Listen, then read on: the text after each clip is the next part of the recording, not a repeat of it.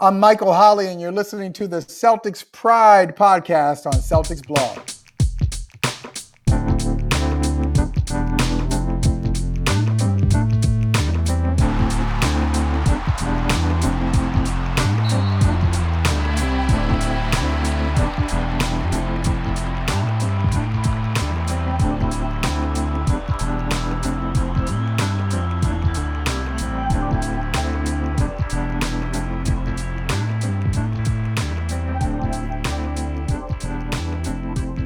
Welcome to the Celtics Pride podcast here on Celtics Blog. You can find us on Twitter at Celtics Pride Pod. Please rate, review, and subscribe. My name is Josh Motenko. Here, as always, is my co host, Mike Minkoff. How's it going, Josh? And, uh, you know, we talked last week about maybe Brad Stevens being done, but a big trade, a big trade this week. This week, uh, Adam Motenko out. Rich Jensen in. Um, a one week trade, perhaps, but a trade all the same. That's right. We have special guest Rich Jensen here from Celtics Blog, one of the newer members of Celtics Blog. He's uh, a writer formerly of Red's Army, but he also does some freelance work and has done some stuff with Ars Technica. Uh, he's at Rich A Jensen on Twitter. Rich Jensen, how you doing? Doing pretty good, guys. How are you guys doing? We're doing great. Let's just jump right into this. Rich, you wrote a really, really good article uh, most recently on Celtics blog. Uh, what it came out Saturday, I think, um, about Paul Pierce being inducted into the Hall of Fame, but you know, kind of also a little bit about yourself, a little bit of an autobiography. Rich, tell us about this most recent article, which one person said in the comments that this was the one of the best articles they've ever read on Celtics blog. Well, I kind of took uh, um, started off with a, a riff on uh, the uh, request for adding some personal content to uh, our History Week series. And so I wanted to write a little bit about what it was like to grow up as a Celtics fan during basically the dark ages um, and how that was different from individuals that maybe grew up um, like my dad did with, you know, Russell and Havlicek and those guys, and even the guys that were able to be there for the entire uh, Larry Bird years. Um, and then the younger guys that came in, you know, around the mid 2000s. And I mean, the Celtics have not racked up a lot of championships since then, but they've been relevant. I mean, they have not been where they were in the mid 90s. So I wanted to write about that. And that kind of got into, you know, writing about what it's like to just kind of grow up feeling like you missed stuff, like you were born too late and or born in the wrong place and then it kind of worked itself around and I realized that that is a the perfect, you know, metaphor for talking about Paul Pierce because he's been out of the league for five years and people have already basically forgotten about him, which is, you know, it's ridiculous to me that you had a guy that uh, regular season and playoffs scored dang near 30,000 points. And when you say Paul Pierce, people either remember, you know, some of his, you know, bumps in the road as a media personality, or they're like, "Oh yeah, the wheelchair that was hilarious, ha ha, what a stunt," right. you know. And I and I'm like, you've his career, so much of his career was just flat out overlooked by people, and that's kind of you know that's kind of where it all came from. Is that what you meant in your article when you said Paul Pierce's career is the basketball equivalent to flyover country? Yeah, yeah, he like there's if you if you drive through um my favorite example is is Nebraska because that's exactly inter- the state that came to mind for me. I have I have driven east to west across Nebraska. Oh boy. there is there is a stretch of I eighty that is that is as straight as an arrow for like fifty miles. And if you and so people drive through that and they're like, there's nothing here. And it's like, well, yeah, there's nothing there because they put the interstate in the most boring part of the state because that's the cheapest and flattest and easiest place to put a road. And it's like Paul Pierce. What people are doing with Paul Pierce right now is like they look at his career scoring average and it wasn't even 20 points a game. And they're like, this guy is nothing special. His, you know, points per game average isn't, you know, it's not even over 20. Um, he only won one title. He needed to have Garnett and Allen around him to win that title. Um, you know, uh, LeBron James took his team to the woodshed in game six of the Eastern Conference Finals and basically ended, you know, his run. And that's, there's so much more that's there if you just actually look for it. I thought the the article, the kind of metaphors that you used were really uh, just such a such a nice fit. Um, and, and, how you're characterizing it now. I mean, Paul Pierce, right? It, it's kind of like Benjamin Button, right? There's this kind of fleeting moment in time where kind of the variables lined up for him. Uh, and mm-hmm. and kind of kind of like how you uh, discuss dances with wolves in your article, and you know people should check out the article and read it in full. It's it's really extremely well woven together, Rich. Um, but you know it it it makes it easy for people to kind of like Pierce had this pinnacle where you know he went head to head with an emerging LeBron James and and came out on top. He went head to head with an in his prime Kobe Bryant and came out on top. Um, and like you're saying, like that that gets a little bit lost in the shadows, lost in the wayside because of you know the lackluster start to his career because of the the kind of calamity that was the Celtics uh, general management for a decade on. And then uh, towards the end of his career, you know, he bounced around to a couple of teams, and then he had the, you know, this stuff with ESPN recently. Um, and pe- yeah, people just kind of remember. It's interesting what they choose to remember, and and and similarly interesting what they what they seem to forget. So I want people to not forget how good he was. Let's try to remember how good he was. I'm curious what your thoughts are, Rich, on on on where he ranks kind of in this list. I feel like Paul Pierce was better than Reggie Miller. I think he was better than Grant Hill overall. I feel like he was better than Vince Carter. I also feel like he was better than T Mac. But when you compare him to guys like Kobe, LeBron, Dwyane Wade, I don't think he was as good as those guys. And, and, or, and but he always competed and it was almost like their best competition um, without being, you know, at that top tier level. Um, when it comes to Iverson, I feel like that's the age old debate, at least from the Celtics fan perspective.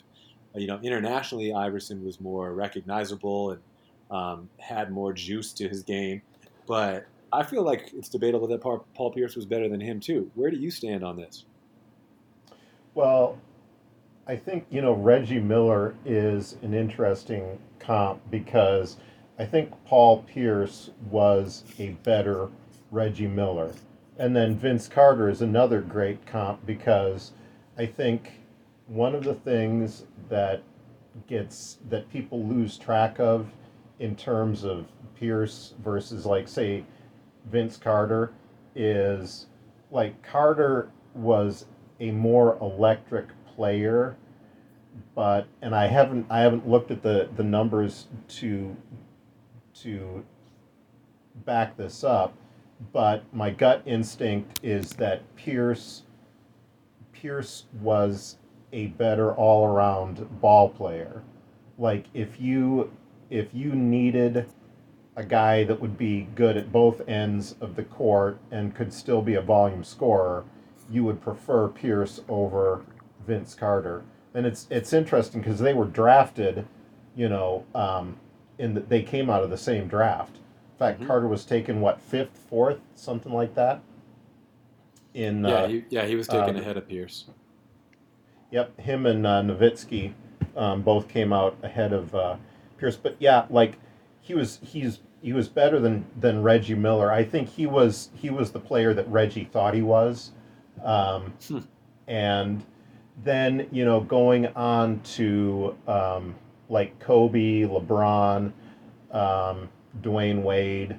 Um, I think in that in that sphere of those three guys, I think Dwyane Wade has the shakiest case to be there, and I would put Pierce kind of like I would put him in the same um, class as Dwyane Wade in that both of them, I mean, they needed to have guys around them. Um, and I, I don't think that was as much the case as in his prime LeBron or or Kobe. I think that I think that's pretty fair, uh, Rich. I, I just for for the record, I won't I won't list out the stats, but I did just pull up on StatHead the the Paul Pierce versus Vince Carter kind of career player comp.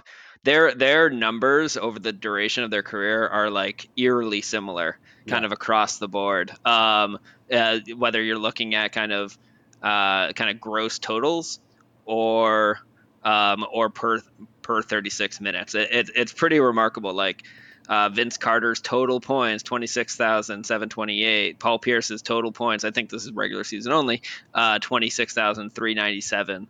Um, they're per 36 minutes. Vince Carter averaged 20 points per 36. Paul Pierce 20.7. Uh, very similar in rebounds and in assists, identical in assists. Total rebounds 5.1 for Vince Carter, 5.9 for Pierce. So, you know, uh, that, that's a very interesting comp, and I think it's interesting as well, Josh, because uh, you know Carter Carter eked out what an extra kind of ham, handful of years at the end of his career, kind of reinventing who he was as a player on the court, um, becoming like uh, a, a really really solid role um, role player for what those Mavericks teams, I think, and then Atlanta for a couple years. Um, and and Pierce, Pierce had a little bit of a role player uh, kind of ebb out to his career, but you know, I think what what the key differentiator for the two, and I think this comes into the other comparisons um, on the list, and, and at least for some of them, is that Pierce was able to elevate his game at the highest level in the highest leverage moments, um, and you know he was indisputably, you know, integral, the second best player on that championship team, um, and made made some of the absolute biggest plays and the absolute biggest moments uh, through that playoff run. Yeah, I mean it's Yeah. it's it's Pierce was was that good. I mean, we're talking about some of the best players of all time. You know, and, and one of the, the I think unsung traits that Pierce had that I was always impressed with was he was really good at blocking other people's jump shots. Like very little known, maybe a low impact type of stat too, but it's one of those things that's really difficult to do. You know, he wasn't one of those guys who would have chase down blocks at the rim like LeBron but he would just one on one be guarding you, and you do whatever move and go up into your jump shot, and Pierce would still be there on you, and he'd block mm-hmm. your shot. And that that was really impressive to me early in his career, and kind of stayed with him.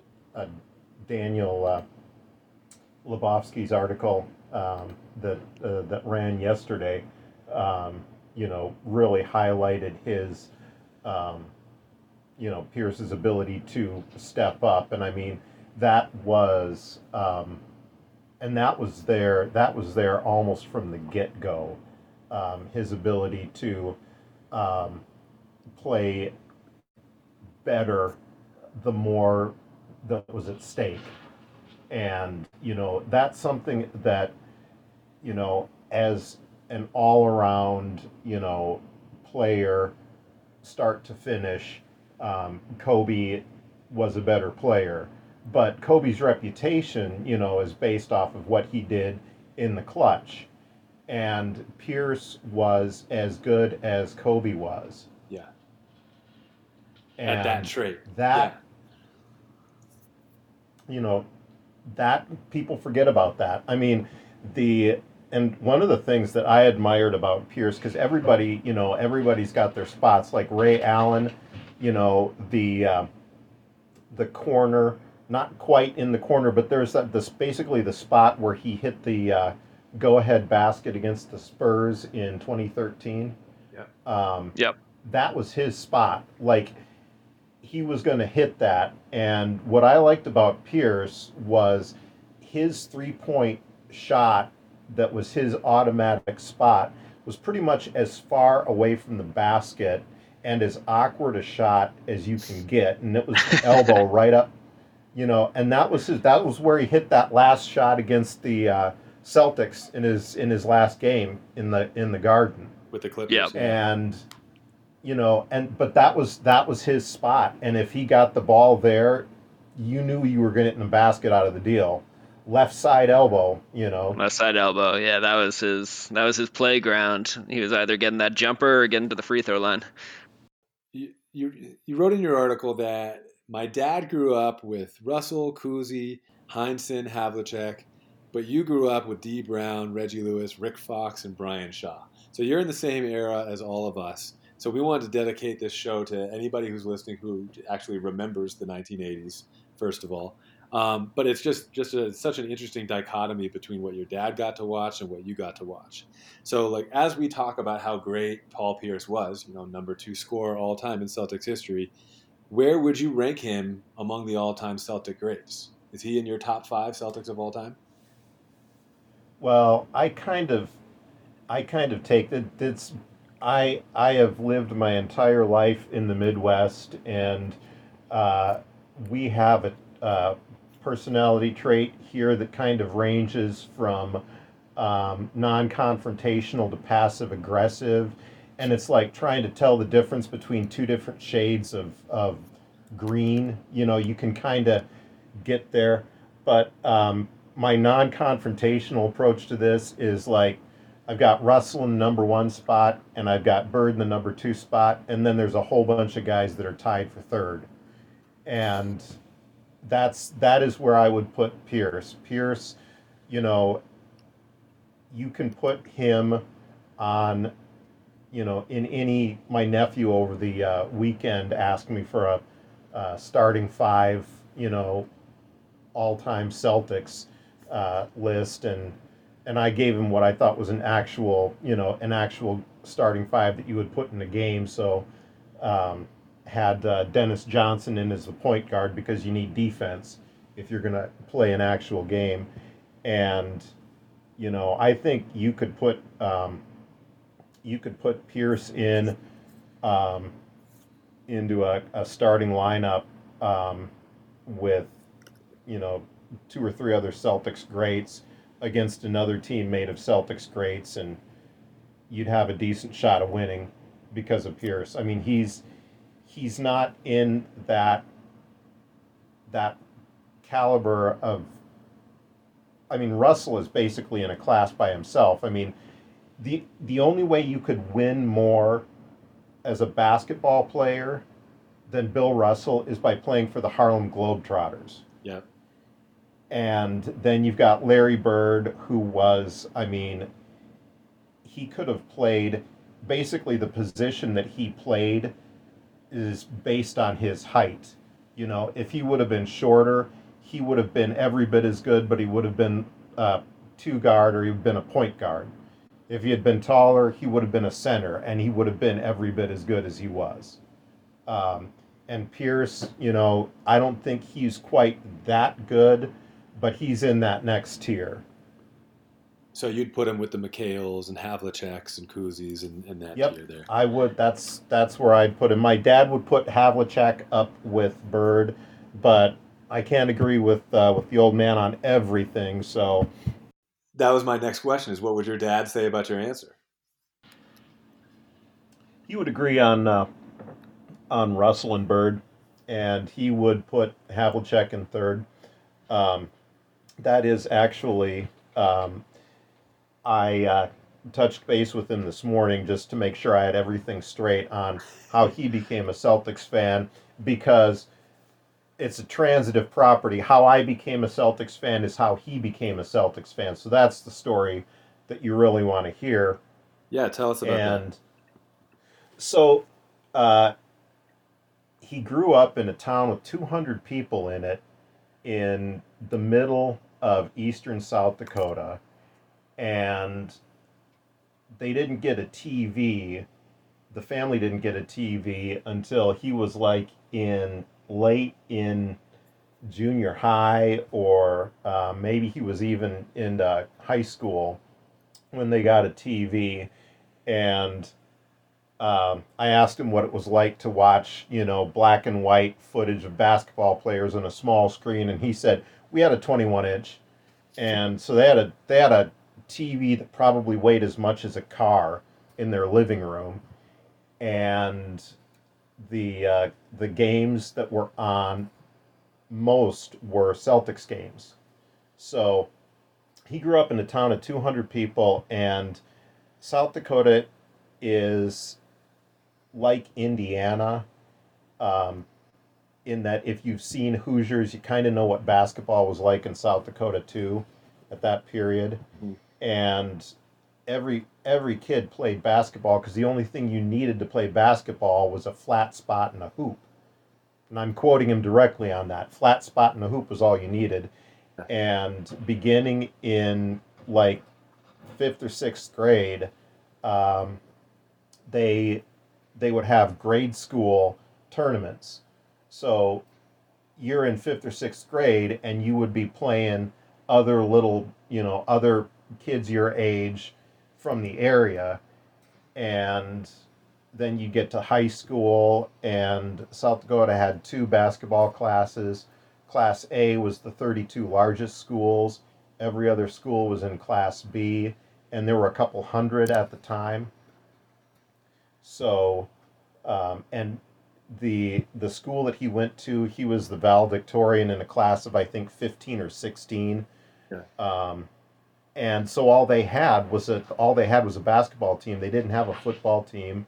So and he played he played point guard, um, and so like he the players that he looked up to were guys like Bob Cousy, who was also a little point guard, and he kind of followed the career of um, John Havlicek when he was at Ohio State. So he was a fan of Havlicek before the Celtics drafted him. Gotcha. And yeah, and so he just kind of he got into the Celtics because he was playing basketball. They were on TV. They were playing basketball. You know, there were guys there that you could model your game after, and he followed them. Um, got married and started a family in the early '70s, and kind of got disconnected with the team for a little while. Picked him back up with the uh, when they got Bird, um, and uh, you know, uh, managed to bring at least two of his three sons into the Celtics fold. Um, my uh, youngest brother, um, he was born in '83, and he ended up being a Bulls fan, and. Um, I think he's actually still got a uh, card that uh, Phil Jackson autographed for him. Okay, and then and you're the newest member to Celtics blog. It seems like how how did you get here? You were at Reds Army, but I mean, how did you how did you get into writing about basketball and uh, land here at Celtics blog?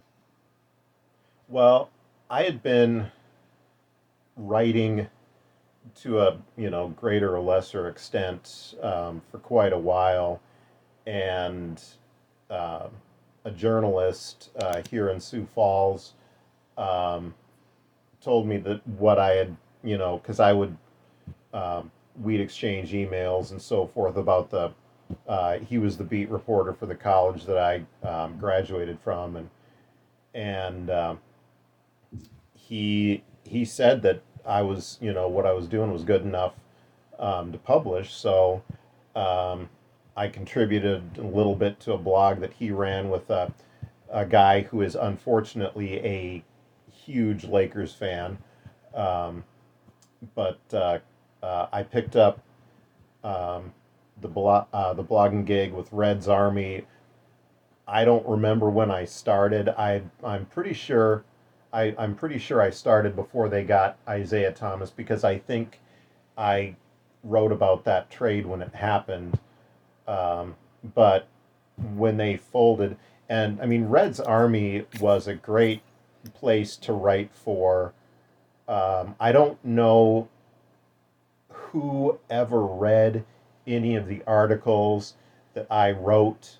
Um, I don't know how many clicks any of them got, but that was okay because I got to write, you know, what I wanted to write. I mean, the nice part about it was that there was very minimal editorial oversight, and they kind of, you know, encouraged a sort of a gonzo writing style where you were free to bring in any outside subject you wanted as long as you could, you know, make it work and relate to the Celtics. And uh, when they um, folded up um, earlier this year, um, I decided to ask Jeff if he um, could use somebody to write maybe an article a week for him. And the reason why I went to Celtics blog, there were two reasons. Um, I have a minimal Twitter presence. I don't even know if I've got 400 followers. And but one of the first ones that I got after I started writing for Red's Army was Jeff Clark, and so that was like a that was a plus. Um, the fact, the other fact is that um, unlike Red's Army, um, Celtics blog has one at least one writer that's credentialed with the Boston Celtics and that was something that I wanted to do. That if I was going to move from Red's Army and keep writing for the Celtics, I wanted to go to an outlet that was a step up from Red's Army in terms of like presence and you know professionalism. Yeah. Well, the article that you wrote recently, um, it's entitled "Greatness, Glory, and the Truth." Do you have other articles that you think are at that level or that you're also really proud of even if we're going to another site to find them? Is there uh, any other articles that you'd want to plug here? There there were two article uh, there was two articles. One of them i'm afraid has disappeared into the ether. Uh, evan turner got a um, got a triple double off the bench um, and he was the first celtic to do that since a guy named um, Hambone Taylor, I think, and I wrote I wrote an article about him um, that I re- I enjoyed writing it. Um, um, so hopefully that translates into it being a good read. And the other article that I really, you know, put a lot of heart and soul into was when we were doing the retired numbers project over at um, Reds Army. What we did is leading up to Paul Pierce's number retirement. Um, every Saturday, we, you know, me, John Corrales, and Mike Dinan uh, wrote um, a piece on one of the Celtics' retired numbers. And I did Reggie Lewis. And, like, I've got two answers when people ask you what's your favorite movie, and I've got the stock generic, I don't have to explain it answer, um, which is Casablanca. And then I've got an answer that, okay, well, but I'm going to have to explain why this is my favorite movie, and it's uh, Wild Strawberries. It's a Swedish film. Um, and with Celtic, with the Celtics, who's your favorite all-time Celtic? It's Paul Pierce, but if you want the explanation, it's Reggie Lewis. And, you know, Reggie Lewis just, he, his career numbers were comparable to Clyde Drexler's. And for a lot of that, he was the third option on offense for the team. Yeah. And that article, I can post a link to it on Twitter after the uh, after the podcast. Um, but yeah, that he, you know, there were two tragedies there: what happened to him, and then what happened to his reputation after the fact.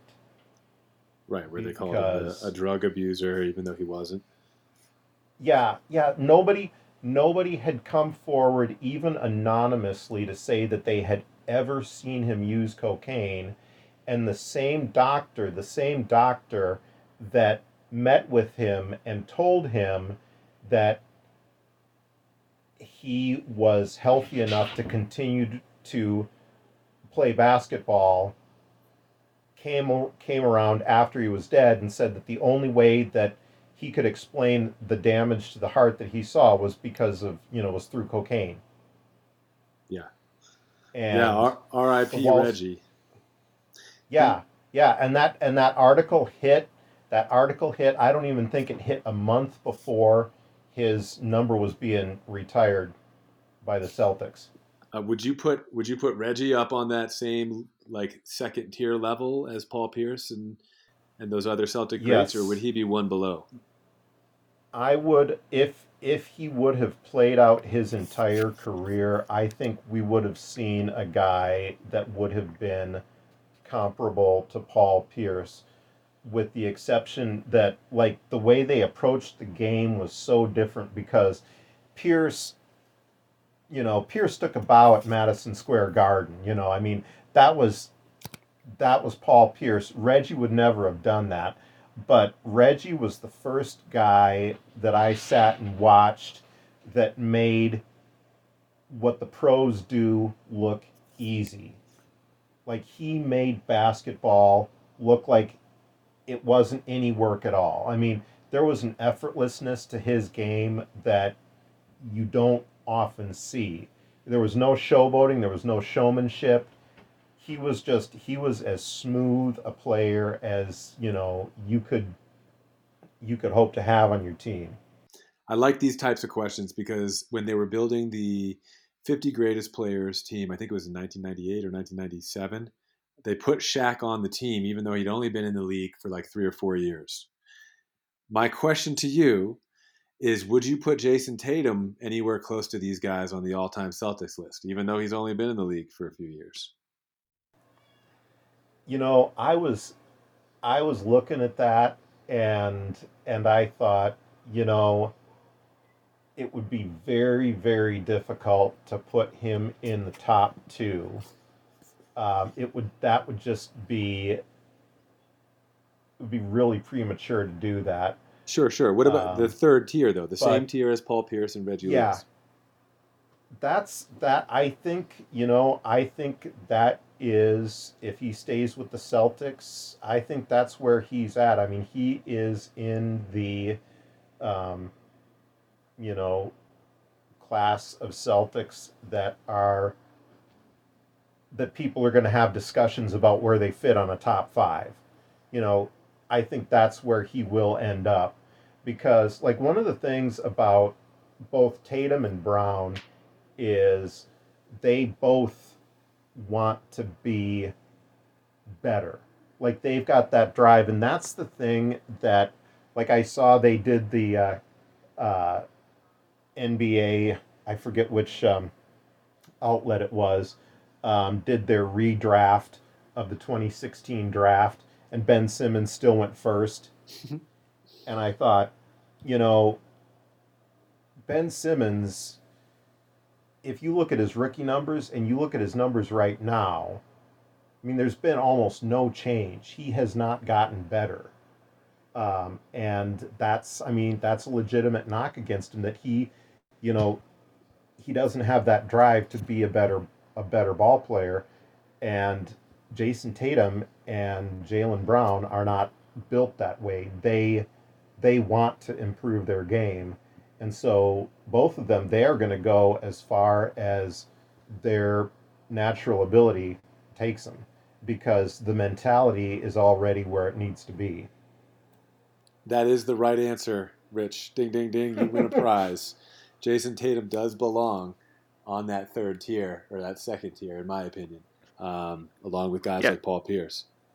Uh, I I agree with Rich's phrasing a little more. Like he said, if he stays, he could get there. Like He said I'm if he comfortable stays with the Celtics. with the Celtics, he could get there. I'm comfortable with that. Like he'll be in that conversation. I'm not. I would not personally be comfortable with saying Jayson Tatum is there today. I don't think. I think he's got a little bit more to show and a little more growth to achieve. But I, I fully believe that he can do it. Right. That's why I like this Yeah. question so much because it was the same thing with putting Shaq. You, you know, a lot of people said you can't put Shaquille O'Neal on the all-time greatest players list. He's only played X number of years. You know, he he's got more growth. He's got, you know, and there was the whole other half of the country was like, no, this guy is legitimate. He's shown he's legitimate, and he's gonna, you know, we're assuming he's gonna keep being one of the greatest players that the league, you know, of his generation. Which I think Jayson Tatum is proving that he is right now. Yeah, I think um, Tatum is like he is he is very very close. Um, one of the things that um, Corrales uh, wrote about at the end of the season was um, how Giannis kept passing to players that were missing their shots during. Um, I think it was the it was either the second round or it was the conference finals, and one of the last articles I did for Red's Army was Red's Army was basically, you know, an open letter to both Tatum and Brown, which is even if these guys are missing shots, you've got you've got to keep passing the ball to them because if you don't pass the ball and if you telegraph way ahead of time that you are going to keep the ball, then you're doing the defense's work for them. You know, if you have the ball, you've got the first mover advantage against the defense because they can guess that your defender can guess what you're going to do, but they don't know. But the moment you telegraph what you're going to do, then the defense, you've already done their work. They can, you know, and that's that's the aspect of Tatum's game that he needs to improve is he needs to um, make it less obvious what he's going to do before he does it. But as I mean, as a scorer, he can score from you know every spot on the court. Um, he's a good defender. Um, he's a plus defender. You're not losing anything by you don't have to hide him. Basically, you don't have to find somebody to cover for him at the other end of the court. So yeah, I mean, he just there's a there's a few things that he needs to work on, and I say that knowing that he's a guy that is going to work on them if they're if he's both told this is what you need to work on, and if he's given a path to work on to get that. And I think that's one of the areas where, you know, coaching is so important and, and overlooked in how these players get better is it's one thing for us as fans uh, to say, hey, you need to stop doing this. But, you know, these guys wouldn't do it if they knew how to not do it. So somebody has to tell them and show them how to improve how they play and give them a path to get better. So, what do you think about this year's team? Because you know, what, I want to know your predictions for this year. Adam and I are a little bit uh, have a little bit more tempered expectations. I think that we're looking at a, a, season kind of in the 40s and wins, and I think Mike is a little bit more. Um, I'm a, I'm a little more bullish. I I was I was willing to go pretty full green tinted sunglasses, um, and uh, and and and predict the Celtics up to the four, fourth seed in the East with uh, ahead of Miami and Philadelphia in our in our tiering of the Eastern Conference uh, episode and, and, last week. And while there's some big question marks, I think for this team, there's there's a lot of optimism because we got these two young stars, and in this league right now, there's a lot of teams that are just led by two stars and that have the ability to win a championship, as we saw with the Lakers uh, most recently. And so, what, what are your thoughts? What are your predictions on this year's season?